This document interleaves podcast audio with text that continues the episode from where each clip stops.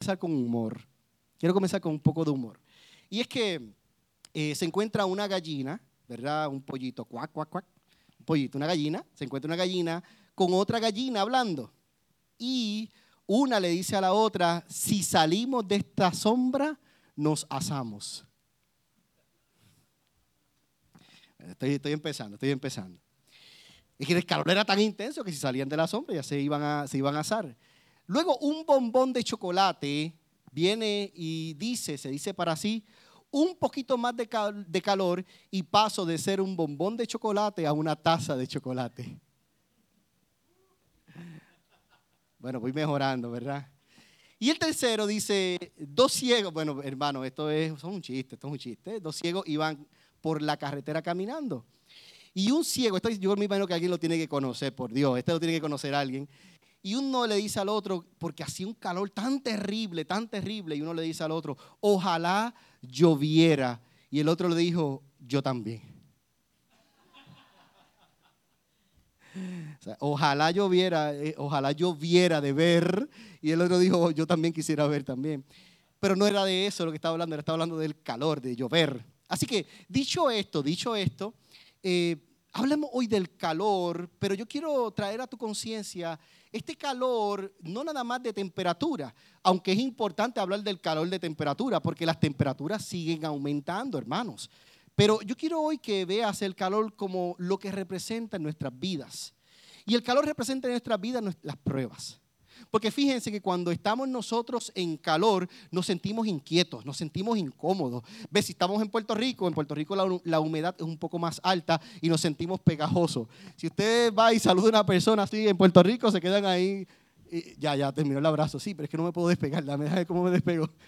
Así se quedan porque la humedad es alta. Pero acá en Texas es diferente porque la humedad no es así tanto, al punto en que el calor se puede volver para muchos insoportable. Y no importa si se vuelve insoportable o no, di conmigo calor. Sigue, seguimos experimentando el calor. ¿Y qué es el calor? ¿Y cómo lo podemos, lo podemos ver en nuestras vidas? Es esa noticia que te dieron, ese diagnóstico que te dijeron que tenías, que de pronto tú no lo sabías.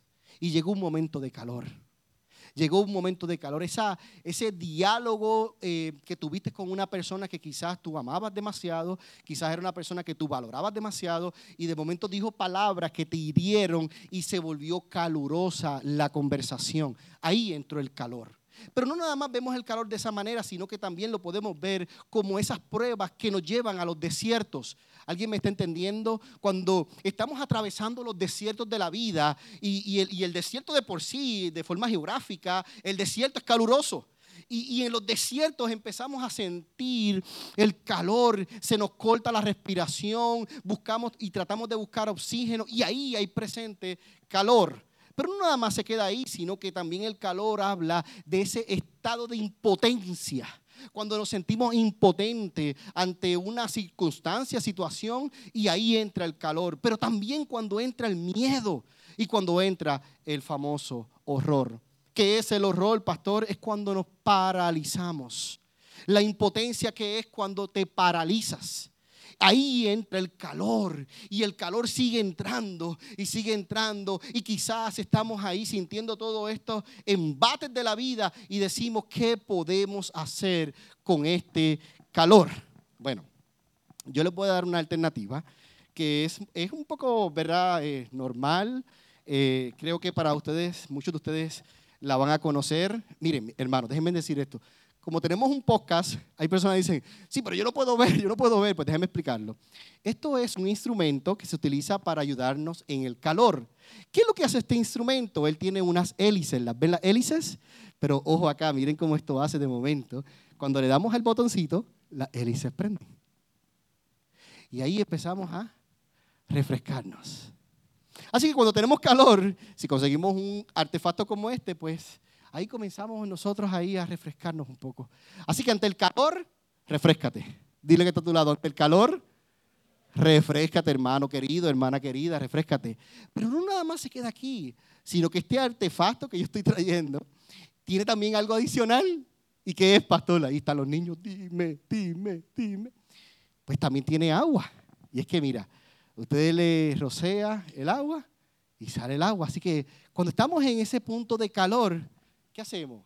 Bueno, esto voy a hacerlo por primera vez, espero que el micrófono no se dañe. Pero hacemos, ay María, qué rico. Y ante ese calor de la vida, ¿qué tú y yo hacemos, hermanos queridos? Nos refrescamos. Ante el calor de la vida, ¿qué tú y yo vamos a hacernos? Nos vamos a refrescar. Ante las situaciones de la vida, ¿qué vas a hacer? Refrescarte. Ante, ante los problemas que van a llegar, que no se invitan a que lleguen a tu vida, ¿qué tú vas a hacer? Refrescarse. Porque Dios hoy nos va a llamar a refrescarnos, pero a refrescarnos en Él. Así que yo voy a dejar este artefacto por aquí. Y yo quiero continuar hablando de lo que es refrescarse. Y fíjense en que refrescarse viene, es una palabra que denota acción, es un verbo. Refrescar o refrescarse es un verbo. Y cuando yo analicé esta palabra, yo dije, oye, ante este calor hay que refrescarnos.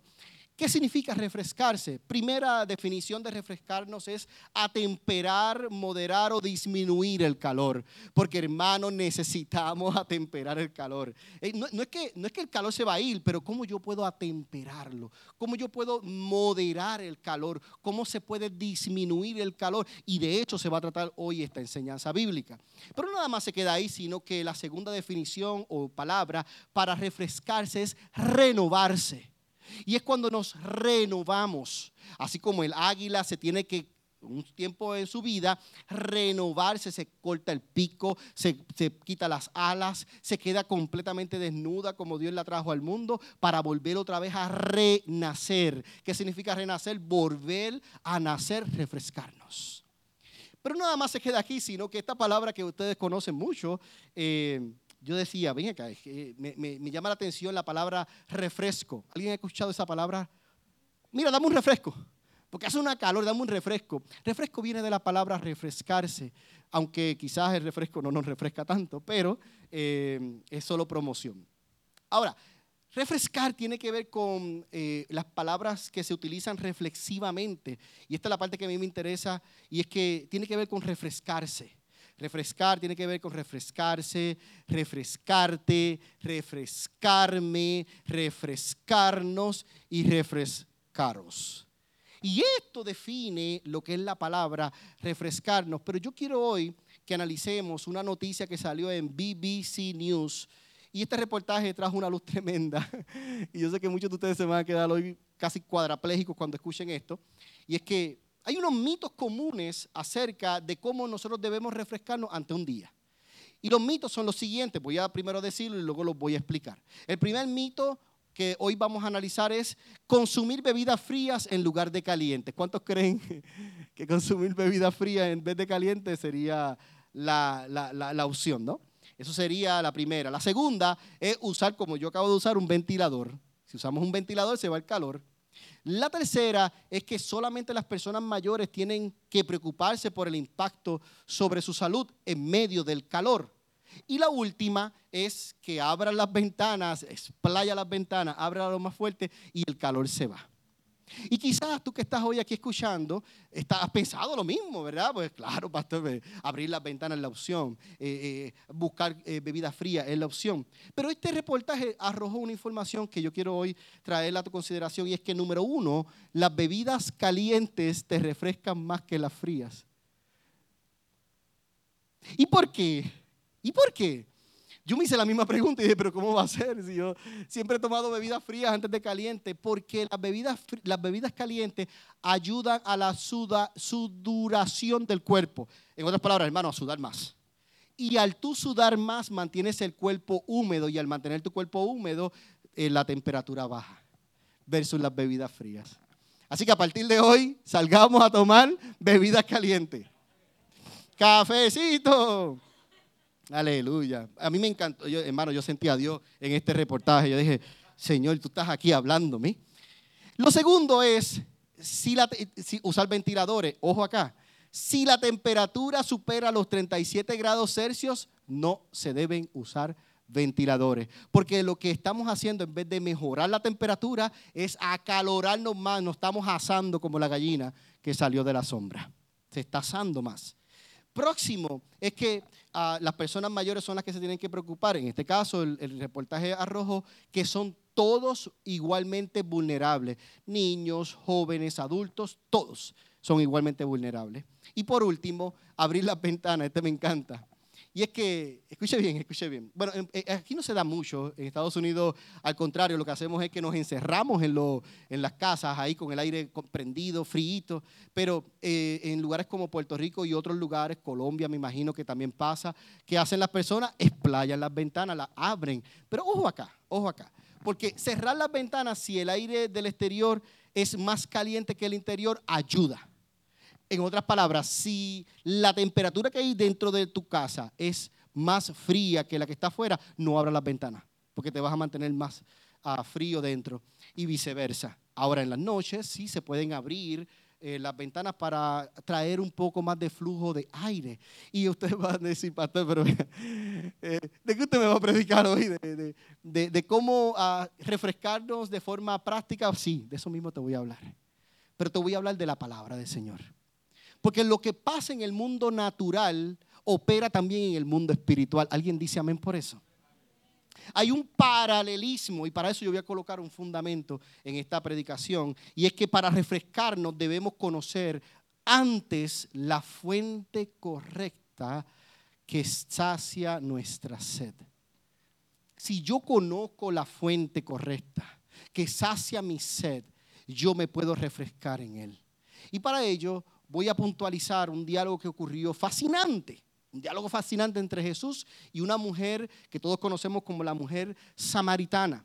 Lo segundo que quiero hablar es de dos niveles sobre refrescarnos. Hay dos niveles de, cómo refrescarnos y cómo podemos refrescarnos, pero refrescarnos en el Señor. Dicho esto, acompáñenme al libro de Juan, por favor. Capítulo 4. Vamos a estar leyendo aquí una historia que para ustedes es muy conocida, igual para nosotros. Eh, y esta historia es a Jesús junto con la mujer samaritana. Cuando lo tengan, y vamos a hacerlo diferente, ¿qué les parece? Si hoy dicen, refrescate. Cuando lo tengan, diga, refrescate. Mm, en el Señor. Y dice la palabra del Señor en el versículo 7. Vino una mujer de Samaria, vamos a leer hasta el versículo 15. Dice, vino una mujer de Samaria a sacar agua. Y Jesús le dijo, dame de beber. Pues sus discípulos habían ido a la ciudad a comprar de comer. La mujer samaritana le dijo, ¿cómo tú siendo judío me pides a mí de beber que soy mujer samaritana? Porque judío y samaritano no se tratan entre sí. Respondió Jesús y le dijo, si conocieres el don de Dios ¿Y quién es el que te dice, dame de beber? Tú le pedirías y él te daría aguas vivas. Aleluya. Versículo 11, la mujer le dijo, Señor, no tienes con qué sacarla y el pozo es hondo. ¿De dónde pues tienes el agua viva? ¿Acaso eres tú mayor que nuestro padre Jacob, que nos dio este pozo, del cual bebieron él, sus hijos y su ganado? Respondiendo Jesús le dijo, cualquiera que bebiere de esta agua volverá a tener sed. Mas el que bebiere del agua que yo le daré no tendrá sed. ¿Cuándo dice la palabra? Jamás. Dile que está a tu lado, jamás. Aleluya. Sino que el agua que yo le daré será en él una fuente que salte para vida. La mujer le dijo, Señor, dame esa agua que no tengas yo sed, ni venga aquí a sacarla jamás. Padre, te doy gracias. Gracias porque hoy tú te vas a entronar en tu lugar. Gracias porque tú vas hoy a hablar a nuestros corazones, Espíritu Santo.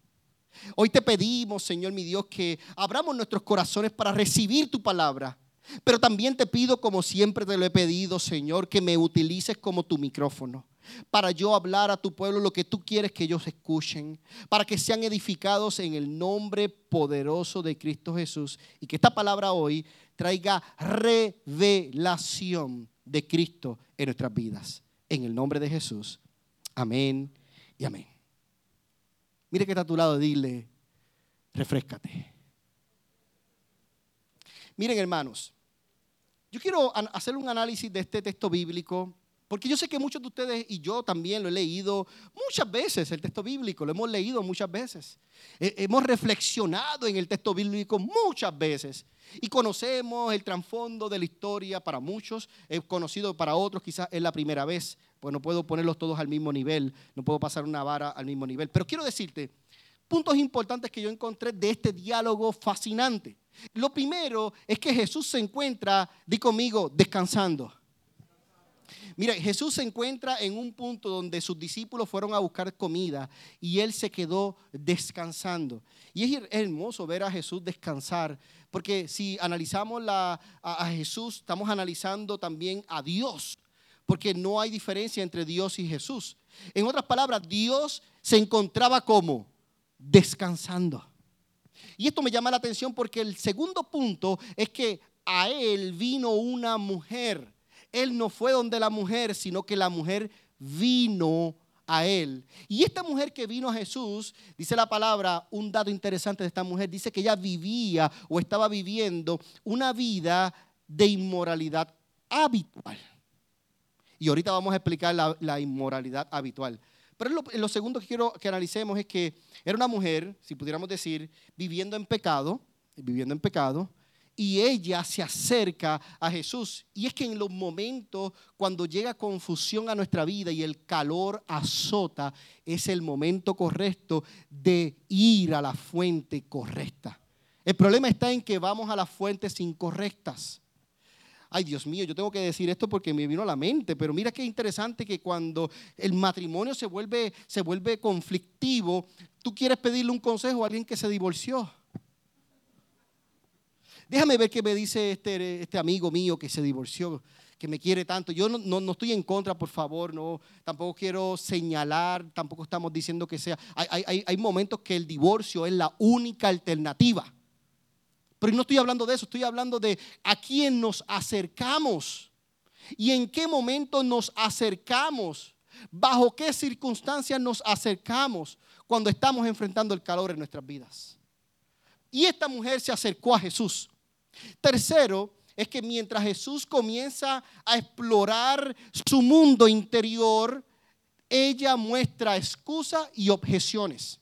Y esto es importante porque Vemos la mujer que empieza a hablarle a Jesús de sus excusas y comienza a objecionarle a Jesús.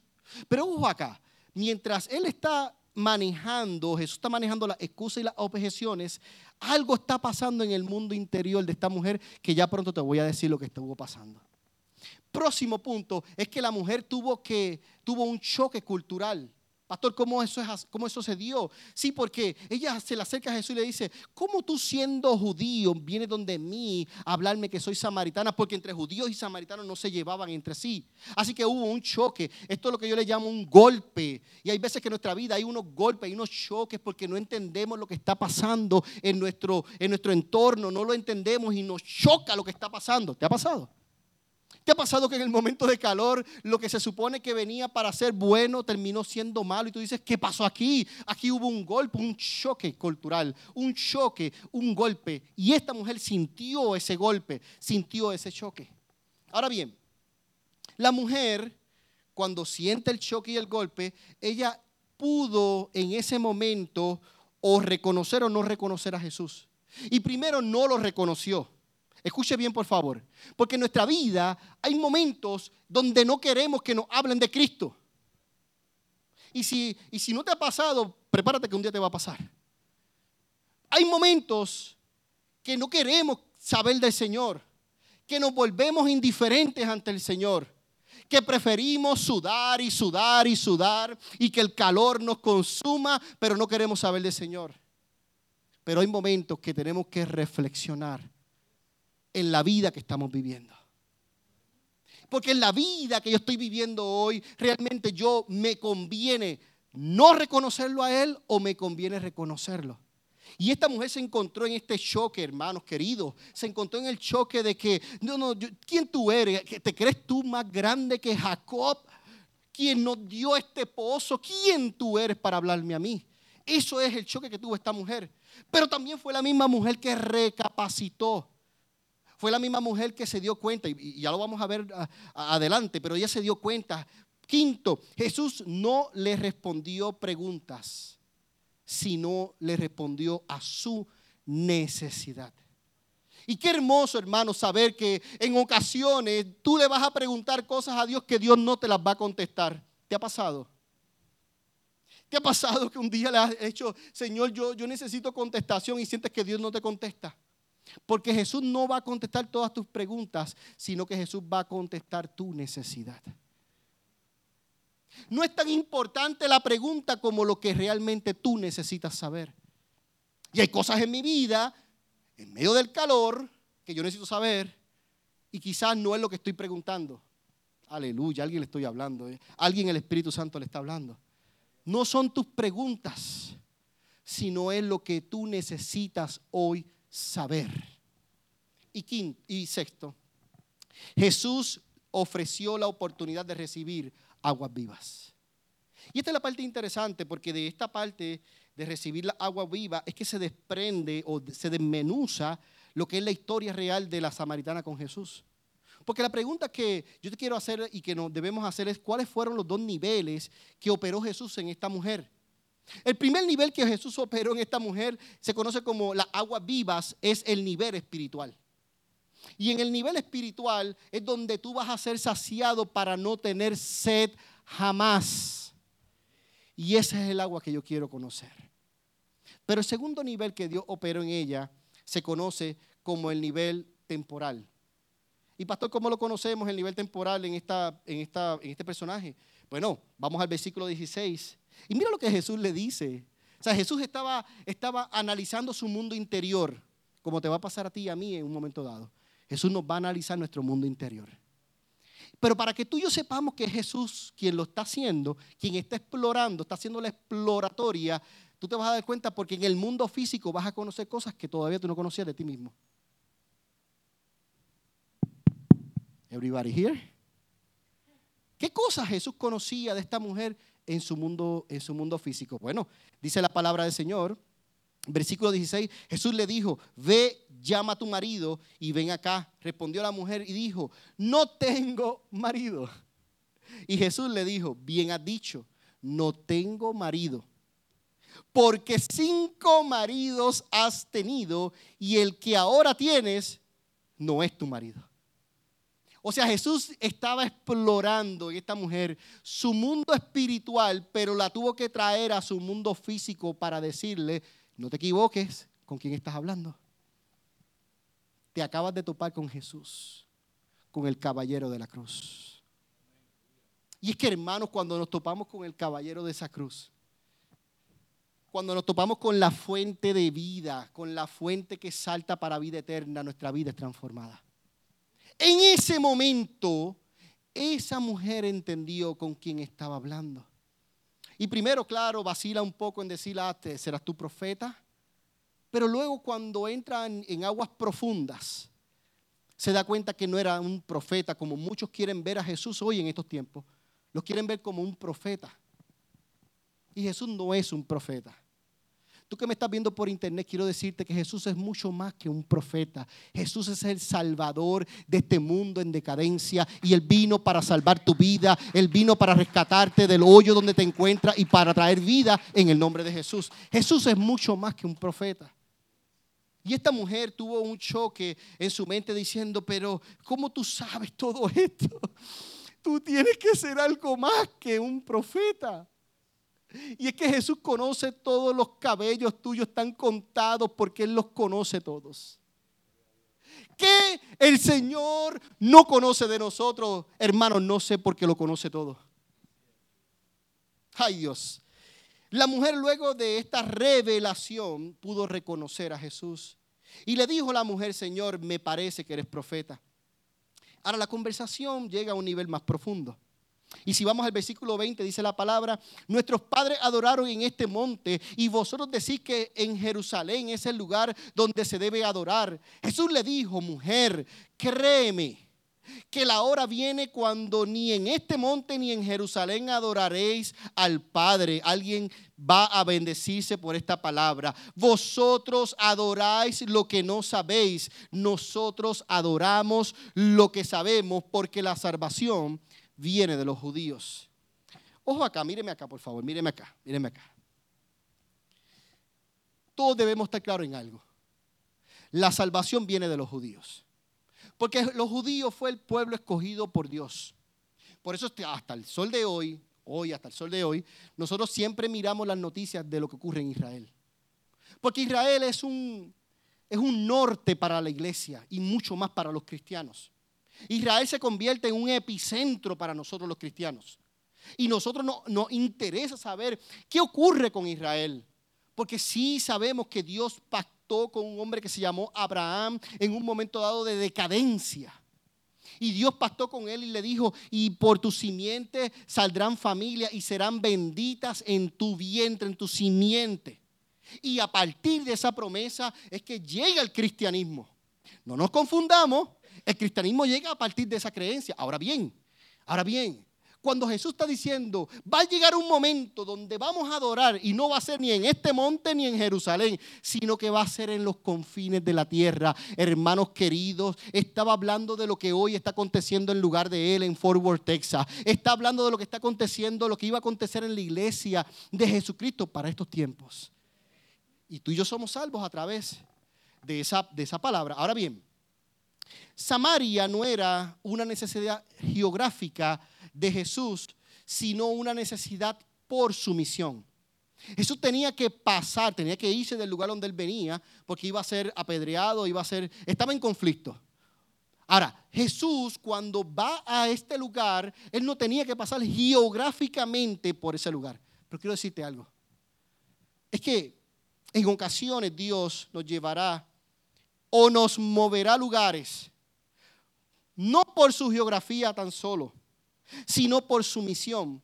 Porque el Señor siempre quiere enseñarle al mundo cómo ser libre y en ocasiones te usará a ti para enseñar al mundo. Así que si hoy tú estás aquí en el lugar geográfico, lugar de Él, si me estás viendo por internet en el lugar geográfico donde te encuentres, hoy este lugar es más que geografía, es misión de vida. Hermano, yo estoy aquí por misión. Les soy muy honesto. Me encontraba en este viaje de Puerto Rico, me encontraba eh, yendo a un sitio y ah, aproveché, fui a tomarme un café, el café estaba cerrado y veo que hay un barbero y yo veo que estoy peludo. Estaba un corte de cabello. Y yo dije, bueno, pues déjame aprovechar y voy donde el barbero y le digo, ¿te queda uno más? ¿Puedes recortar uno más? Y él dice, sí. Y mientras estoy sentado, él comienza a hacerme el recorte de mi cabello. Y de momento él comienza a hablar y hablar y hablar. Y yo de momento empiezo a sentir que él se está abriendo conmigo. Y yo decía, pero es que tú no me conoces. Yo decía, para mí es que tú no me conoces. Y yo, pues, Señor, no sé, lo que tú estás haciendo, pues, que le dé para adelante, que siga hablando. Y él comenzó a hablar de su familia, de cómo fue eh, sus padres lo dejaron, quedó ah, en la calle y vivió una vida muy, muy fuerte. Cuando al final de él hablar por un rato, él viene y me dice, ¿y usted a qué se dedica? Y yo le dije, hermano, soy pastor. La historia larga corta fue que de ahí terminamos ah, orando, oré por él, por su negocio y por su vida y por su ministerio. Y lo que quiero decirte es que a veces Dios te va a llevar a lugares, no por su área geográfica, es por su misión. Porque Dios tiene una misión en ese lugar. Y hoy tú estás aquí por una misión. Escuchaste, Joey. Hoy tú estás aquí por una misión. La pregunta es, yo sé cuál es mi misión en este lugar. Porque no estás aquí por tan solo el área geográfica o porque me queda cerca la iglesia, pues voy ahí. O porque el pastor se ve cool, pues voy ahí. O porque la iglesia se ve así, pues voy ahí. No, no, no, no. No es nada más la geografía. Es la misión. Escuchaba a Pablo y Jorge hablar acerca de la misión de lo que ellos sintieron cuando llegaron al lugar de Él. Y estamos aquí por la misión. Dicen amén. No estamos aquí tan solo porque el pastor es cool por favor. ni mucho menos porque Jesús es cool, porque hoy estamos viviendo mucho ese tiempo. Ahora, no tener sed jamás, versículo 14. Quiero terminar con, con esta historia que vamos a ver si, si me sale ah, la imagen, no sé si la logramos localizar en proyección, pero quiero, quiero que me acompañe rápido a 2 de Corintios, capítulo 4, versículo 16. Y dice la palabra del Señor, voy a leerlo. Eh, dice, por tanto, no desmayamos antes, aunque este nuestro hombre exterior se va desgastando. El interior, no obstante, se renueva de día en día. Versículo 17, porque esta leve tribulación momentánea produce en nosotros un cada vez más excelente y eterno peso de gloria. Yo quiero que ustedes se fijen en esa imagen por un momento. ¿Qué ves? Veo, veo. ¿Qué ves? Vemos en esta imagen, ¿verdad? Unos mismos ojos. ¿Alguien los logra ver? Tienen unos mismos ojos. Pero vemos en esta imagen que hay una cara que está desgastada. hay otra que se ve muy joven. Y yo quiero traerte a tu memoria que por más que luches contra el desgaste, siempre el desgaste va, a vencer. O sea, en otras palabras, podrás utilizar Botox, podrás estirarte la, cabeza, la cara hasta lo más posible, podrás hacer todo. O sea, hermano, invente, eh, busque laser, eh, busque, o sea, podrás hacer todo, pero al final va a ser una persona anciana con la cara estirada. Perdona que le diga la triste realidad. Ahora bien, ahora bien.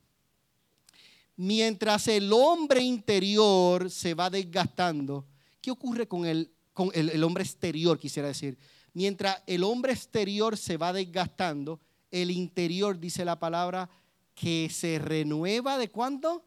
De día en día. Aquí hay una promesa que tú hoy debes saber.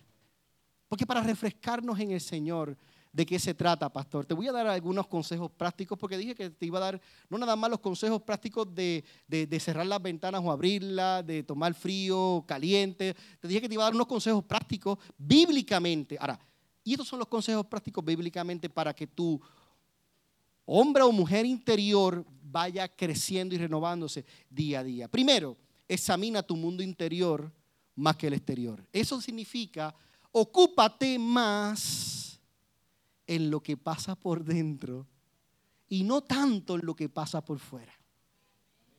Porque hermanos, hay una lucha donde queremos enseñar lo exterior que se vea perfecto, pero ¿y el interior? Vamos al gimnasio, hacemos ejercicio, pero ¿quién ejercita la mente? ¿En qué momento ejercitamos nuestra mente para decir, Señor, examina mi interior? Segundo consejo que te voy a dar es, ten amigos, oh, perdóname, pasa tiempo a solas con Dios, pero pasa tiempo para escuchar su voz. Para tú refrescarte en el Señor, pasa tiempo con Dios. Y Señor, háblame a mi espíritu. Tercero, ten amigos que te digan la verdad, no solo lo que tus oídos quieren escuchar. ¿Alguien le ha pasado? Pues cuando me dicen algo que yo no quiero escuchar, ya dejo de ser mi amigo. No, sabrá Dios si, si lo que está diciendo realmente era necesario que lo escucháramos. Así que tenga amigos que te digan la verdad. Amistades desinteresadas. Cuarto, pasa tiempo en la lectura de la palabra y el estudio de la palabra. Sea para un pensamiento que quieras eh, tener en ese día, sea para una reflexión, como los hombres estamos encendidos. Oye, hermano, en los microgilos, hombres estamos encendidos todos los días. Ah, Josué, haciendo reflexiones ahí, predica. Joey es uno, Joey está, que ya lo soltamos y ese hombre está que predica. Oye, y reflexiones, reflexionar, porque eso día a día renueva nuestro espíritu. Pero no nada más reflexionar, sino hacer devocionales. Búsquese un libro de devocionales y todas las mañanas no salga corriendo. Hay uno, que se llama oficio diario que es excelente, donde puede hacer silencio por un momento, donde puede eh, eh, buscar el rostro de Dios y, y puede estar ahí. Buenísimo. Pero busque un devocional para alimentar la parte espiritual.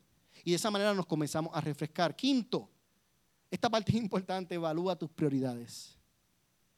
Evalúa tus prioridades. Ah, ¿te quieres refrescar en el Señor? ¿Qué estás haciendo con las tres T's? ¿Qué son las tres T's, pastor? Gracias por preguntar. Dice tiempo, talento y tesoros. ¿En qué tú inviertes tu tiempo? ¿En qué inviertes tus talentos y tus tesoros? Y por último, presta atención a tu estado emocional. Presta atención cómo te sientes. Y pregúntate, ¿qué hoy te está robando esa paz? ¿Qué es ese pensamiento que vaga tu mente, que divaga, que te hace divagar y te está robando la paz? Analiza por un momento si te está, quedando la energía, el gozo. Quizás es un pensamiento de envidia que hay que sacar. Quizás es un pensamiento de codicia que hay que sacar. Quizás es un enojo fuerte que te lleva a la ira constante. Y no estoy diciendo que no manejemos la ira. Dice la palabra airaos, mas no pequéis. Pero si estamos viviendo en ira, hay que analizar ese pensamiento. Quizás es el juicio, te sientes culpable, la lujuria o otros puntos más que debes hoy evaluar. Y ocúpate en ese ser interior. Ocúpate en tu mundo interior. Jesús se ocupó en el mundo interior de esta mujer samaritana. Y hoy, hoy nos enseña que tú y yo debemos ocuparnos de nuestro mundo interior. ¿Qué pasa en mi mundo interior? Yo te voy a pedir que donde estás, eh, tus ojos. Mientras yo coloco una canción que se titula Dame de beber, y la vamos a colocar al fondo, porque yo quiero hoy que hoy tú hagas una introspección. Hoy yo no quiero que salgamos de este lugar como llegamos. Hoy es necesario que salgamos transformados y diferentes. Y mientras comienza la canción bajito a cantarse, yo quiero simplemente preguntarte, ¿cuántos hoy quieren refrescarse en el Señor? ¿Cuántos hoy, hermanos, necesitan refrescarse en el Señor? Quizás vas a necesitar un artefacto. Yo estoy utilizando un abaniquito, el cual puedo refrescarme pero tú y yo sabemos cuál es el artefacto que va a ir por encima de cualquier artefacto humano. Y se llama la Biblia. Cada vez que yo estudio la Biblia, yo me refresco. Me refresco en, Él. Cada vez que yo estudio la palabra, yo me refresco en Él. Así que hoy, quizás, lo que tú necesitabas escuchar hoy era, necesitas refrescarte en Dios. Necesitas refrescarte en mí. Y quizás hoy vamos a necesitar beber del agua que esa mujer dijo. Ah, pues entonces yo quiero beber de esa agua. Enséñame beber del agua de, de la que no tendré sed jamás. Beber del agua de Cristo, de la que salta para vida eterna. Beber del agua que sacia mi sed espiritual. Porque esos dos niveles que Jesús operó en ella son los mismos dos niveles que Jesús hoy quiere operar en mí. Yo sé que Jesús tú me quieres sanar. Yo sé que Señor tú me quieres refrescar. Y por eso yo voy a hacer un llamado hoy para reconocer a Jesús como lo hizo esa mujer. Tú quizás estás hoy aquí y dices, pastor, yo quiero comenzar bien. ¿Cómo se comienza bien, pastor? Pues yo te voy a dar las indicaciones de cómo comenzar bien. Lo primero que tienes que hacer es reconocerle. Así como la mujer pudo reconocer, ah, pues tú eres profeta, tú eres el Hijo de Dios. Yo necesito hoy reconocerle. Y para eso ahí con sus ojos cerrados y abierto tu corazón, te voy a dirigir en esta oración. Y al final, solo quiero evidenciar juntos como asamblea, como congregación, si hiciste esta oración por primera vez, para reconocerte. Y ahí en tu interior, ora conmigo, Señor Jesús. Hoy me arrepiento de todos mis pecados. Vamos, iglesia, ayúdame. Hoy te necesito. Hoy te reconozco como mi Señor y Salvador. Y a partir de hoy, necesito que me ayudes a vivir para ti, a hacer lo correcto, a morir a mi vieja criatura, a mis malos hábitos, para escoger tus hábitos, que son buenos y son perfectos. En el nombre de Jesús. Amén y amén. Si tú hiciste esta oración por primera vez, yo quiero que al final vamos a estar en ese salón en la parte de atrás, es VIP para los hombres o mujeres o para nuestras visitas. Y yo te voy a pedir que tú nos acompañes en, esa, en la parte final. Ahora final, quiero, ah, quiero que no te vayas de este lugar sin antes saber algo. Mire hermano, esta mujer vino a Jesús. Esta mujer vino a Jesús. Porque aunque ella no había escuchado lo que Jesús le iba a decir, ella sabía, pienso, que algo dentro de ella no andaba bien. No, pastor, es que la Biblia dice que ella fue a, sacar agua. No, no, no, no, no, yo no te estoy hablando, yo no te estoy hablando de la forma natural, que tú y yo conocemos, que sabemos leer, sabemos literatura, sabemos leer. Yo te estoy hablando de la parte espiritual. ¿Y sabes qué? Yo quiero que hoy tú salgas de este lugar sabiendo de que cuando el calor toca tu puerta, tú y yo necesitamos refrescarnos en Dios. Necesitamos refrescarnos en Él. Tú y yo necesitamos refrescarnos en Dios. No te refresques en las cosas que van a dejar de ser un día. En las casas, en los carros, en los trabajos, en el dinero. Yo te vengo a decir, refrescate en el Señor. Porque cuando yo aprendo a refrescarme en Dios, mi vida cambia. Y este que te está hablando hoy, que lo puedo decir a viva voz, un sobreviviente al trauma. Gracias a encontrarme con Jesús, yo puedo hoy decir, me refresqué en Dios. Hoy puedo fluir, hoy puedo hablar, hoy puedo predicar, pero hace tiempo atrás no podía hacerlo. Vivía en traumas. Hace tiempo atrás vivía con heridas en mi corazón. Pero hoy puedo pararme en este altar bajo un corazón sano y decirles, se puede refrescar en el Señor. Así que si tú estás hoy aquí, ponte de pie por un momento, por favor, todo el mundo, póngase de pie. Todos los que quieran y puedan, todos los que quieran y puedan. Y ahí, como te dije, vamos a evaluar ese corazón. Yo te voy a pedir que hagamos esta oración juntos. Y que si hoy tú le dices, Señor, realmente tú hablaste a mi corazón. Y yo sé que yo voy a salir hoy de tu lugar, pero voy a salir diferente. Yo voy a salir sabiendo en que hay cosas que tengo que hacer para refrescarme en ti. Que no dependen de otra persona. Hermano, porque no depende de nadie sino de mí. Soy yo la única persona que me puedo refrescar en Dios. Y si tú estás aquí, tú necesitas refrescarte en el Señor. Hoy el altar va a estar abierto. A las once y media, eh, por favor, busquen los niños. En cuatro minutos, los que, tienen, los que tienen hijos, busquen a sus hijos. Pero hoy yo voy a abrir el altar. Hoy yo siento que necesitamos hoy orar por los que se sienten cargados porque el calor de la vida lo ha batido. El calor de la vida lo ha hecho quizás hasta retroceder. Marisol, si me puedes ayudar, por favor. Y yo quiero hoy abrir el altar. Y si quieres puedes pasar al frente. Nos vamos a poner simplemente tú y yo de acuerdo. Y vamos a creerle al Señor para que Dios traiga ese refrescar a tu vida. No sigas viviendo con tantas cargas del pasado como las vivía yo? ¿Por qué seguir viviendo de la manera que tú sabes que no sientes el gozo del Señor? Hoy nos vamos a refrescar en el Señor. El altar está abierto. Si quieres pasar al frente, vamos a orar. Y vamos a decirle, Señor, me quiero refrescar en ti.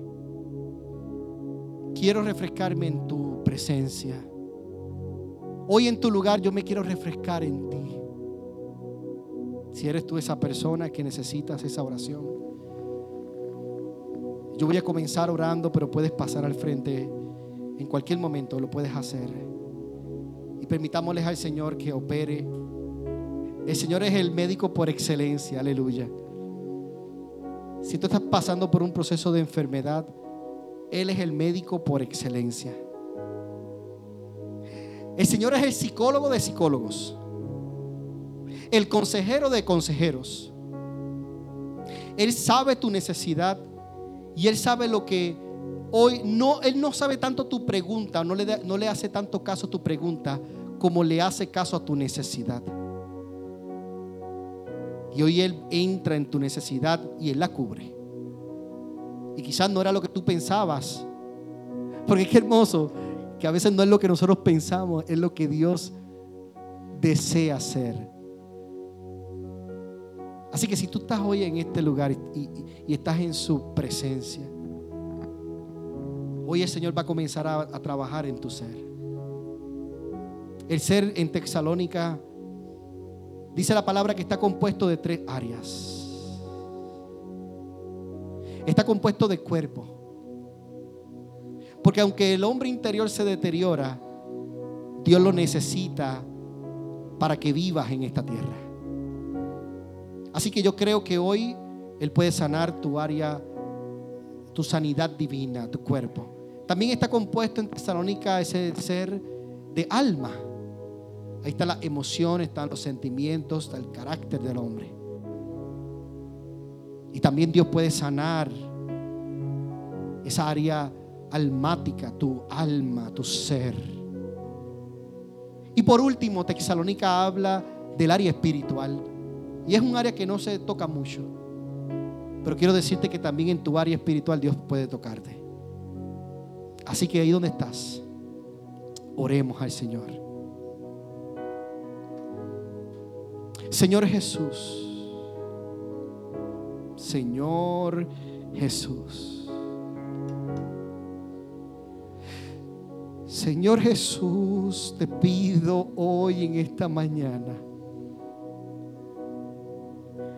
que toques nuestro ser, cuerpo, alma y espíritu. Que sane de adentro hacia afuera que traigas un refrescar,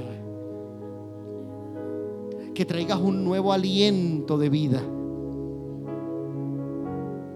Aquellos que están abatidos, aquellos que están pasando situaciones donde el calor de este mundo los ha llevado a sudar,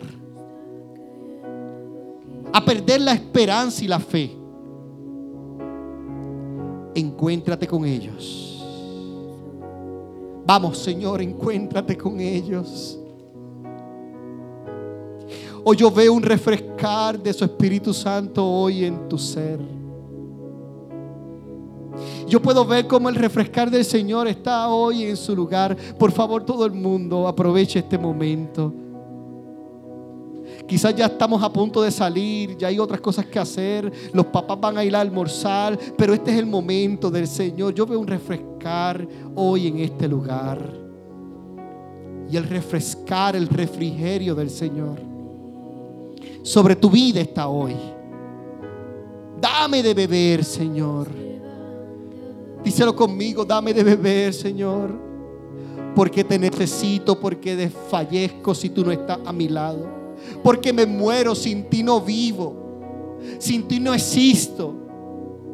Porque un día yo le tuve que decir, Señor, perdóname. Y si me vuelves a levantar, no te volveré a fallar. Y así Dios lo hizo conmigo. Te hablo un testimonio vivo de que se puede sanar la herida del corazón. De que Dios puede traer libertad al cautivo, vista al ciego, darle libertad al oprimido, a sacar al que está en cárcel de sus cárceles, abrir los barrotes de la cárcel y traer libertad. Porque Dios así lo hace, así lo dijo y así lo hará. ¿Lo crees conmigo? Vamos a cantar esa canción y oramos. Padre, gracias. Gracias, Jesús. Levantando al caído, su gloria está aquí.